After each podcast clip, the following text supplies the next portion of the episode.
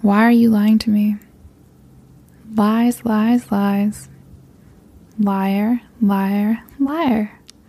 And still, I lie. I lie a smidge, and he can tell. I lie a bit to save time, and she knows. I tell a big lie because it makes them feel better, and they believe me. Instead of working a job that rewarded honesty and integrity, I did work that required dissociation and lying my ass off. It's not a mystery to me why I haven't seen an issue with lying. It's been a protective mechanism. There is a problem, though. It feels horrible. I don't want to lie all the time. I'm just so far down that rabbit hole of regularly lying that it's proving to be a difficult habit to break. Mainly, it's hard to notice in the moment that I'm lying. Typically, I notice a few seconds after and then wonder why I lied ever so slightly.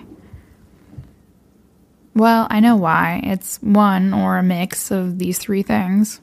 First, because I like the false version of reality better than reality. Reality has upset me and I don't want to think about it. So perhaps if I tell someone else the false version of reality, it gives that version of events more weight to be true, enabling my la-la land mentality. Second, I feel there will be consequences to the real answer. The truth ruffles feathers, causes rifts, and makes waves I don't want to deal with. So, lies to stop drawing unwanted attention and causing upset. Third, it's not safe to give out personal information. Letting someone know my true thoughts, whereabouts, or information will cause me harm. I think that last one is entirely a result of working in the sex industry. My best guess is the other two are coping mechanisms I formed long ago that instead of growing out of, I let flourish. I wonder if you lie, dear reader. Are those reasons foreign to you, or have you caught yourself lying for one of those reasons too? Maybe your justification for lying is something entirely different. People lie all the time in social interactions, don't they? No one wants a real answer to how are you today. People want the social nicety not answer, not your life story. It's admirable to play along with the social nicety nod, and yet I've never understood why we don't say the real answers if we're asking the question. Because people don't have time to play therapist? It isn't meant to be a real conversation?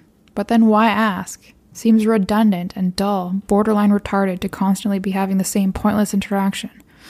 Would me be saying good or fine when I'm upset be considered a lie? Honestly, where am I meant to be drawing the line? I'm on a quest to be more truthful, but maybe being truthful still has a time and place. Or maybe the truth always is the best policy. You may think that's a silly example and I'm being purposely obtuse, but there is something amiss in my mental software impeding me from getting the fucking point. So, play along with me, will you? Little Miss Endless Lies has an enigma to solve. I was listening to Gabor Mate discuss his new book on the Joe Rogan Experience last month. Maybe it was 2 months ago. And Gabor brought up Trump as an example of someone who isn't consciously lying. The timestamp is an hour and 48 minutes-ish. He said that functionally, Trump isn't aware of the difference between his lies and reality because if he wants something to be true, he just believes it. So to him, he isn't lying. He believes believing in something makes it real. Mild horror when I listened. That's me. Trump and I share a psychological trait. Uh-oh. Gabor said that behavior is very childlike, trying to wish something into existence. So I'm on point with my prior assessment of it being a bad coping mechanism I let flourish. I'm not a child, though. I have agency. I can change and influence situations. I don't need to live in La La Land. Perhaps I would have grown out of this bad habit had I not chosen work that required such dissociation and lies. I don't know. The same morning that I started writing this article, I listened to Jordan Peterson interview ex-mafia man Michael Franzese, and at the end of their discussion, they spoke about lying. In fact, Jordan used the same example I'd written down. What are the chances? It's fun. I wrote the example of women asking, do I look fat in this dress? And how men will often lie to protect the woman's feelings. Here's what Jordan had to say. People have asked me these sort of things trivially, like if your wife comes to you and she bought a new outfit and she asks, well, how does this look? Your best bet is to say, well, it looks great, dear. And I would say that's not really your best bet because it's better if she can rely on your word. Maybe the right answer in that situation is don't ask me questions that you don't want an answer to. If you step carefully enough, sometimes, even in awkward situations, you can find a way of telling the truth that serves the good and doesn't betray someone that's still true. You can make it happen, almost always. I can't follow his logic. He and Michael expand a little on what might be a good lie, like in the context of saving someone's life, etc. It's only a 4-minute listen right at the end of the episode if you want to have a listen yourself. The timestamp is 1:40:40. I'm not lying in life or death situations, though, so I'm not going to get into that. I've told myself that I had to lie to survive and be accepted in society. Told myself no one would accept me as I am. The lies were a necessity.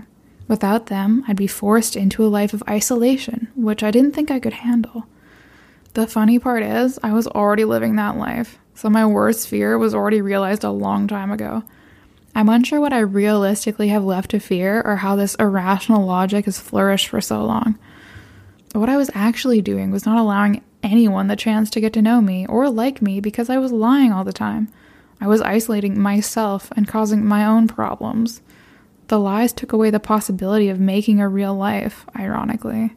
The coping mechanism meant to protect me was causing the problems. It isn't pleasant to admit I'm the source of my own suffering, but hey, that always seems to be how it goes. I'm not the hero of the story. I'm not the good one who does no wrong. I'm as evil as the average bear. My brain just likes to pretend that isn't the case sometimes. It likes to lie to itself and tell itself it's okay to lie because I'm the good guy. I'm lying for a good reason, to protect myself. And it's okay because I'm a good person. And no. That's exactly how all abusers and psychos rationalize their own capacity for evil to themselves, by making themselves the victim of some situation, rationalizing away the bad things they're doing. We all justify bad things to ourselves in the same way, with us being the victim of the story, needing to do XYZ bad thing to stand up for ourselves. Well, that's the lying talking, the devious little narcissist in the brain. Must remind myself there is no good excuse for my lying. It's objectively making the world a worse place because it's not real. I have to stop rationalizing away my own evil.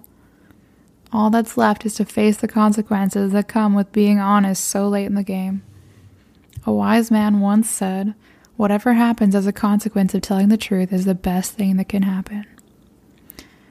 It rings true, so I'm going to give it a go.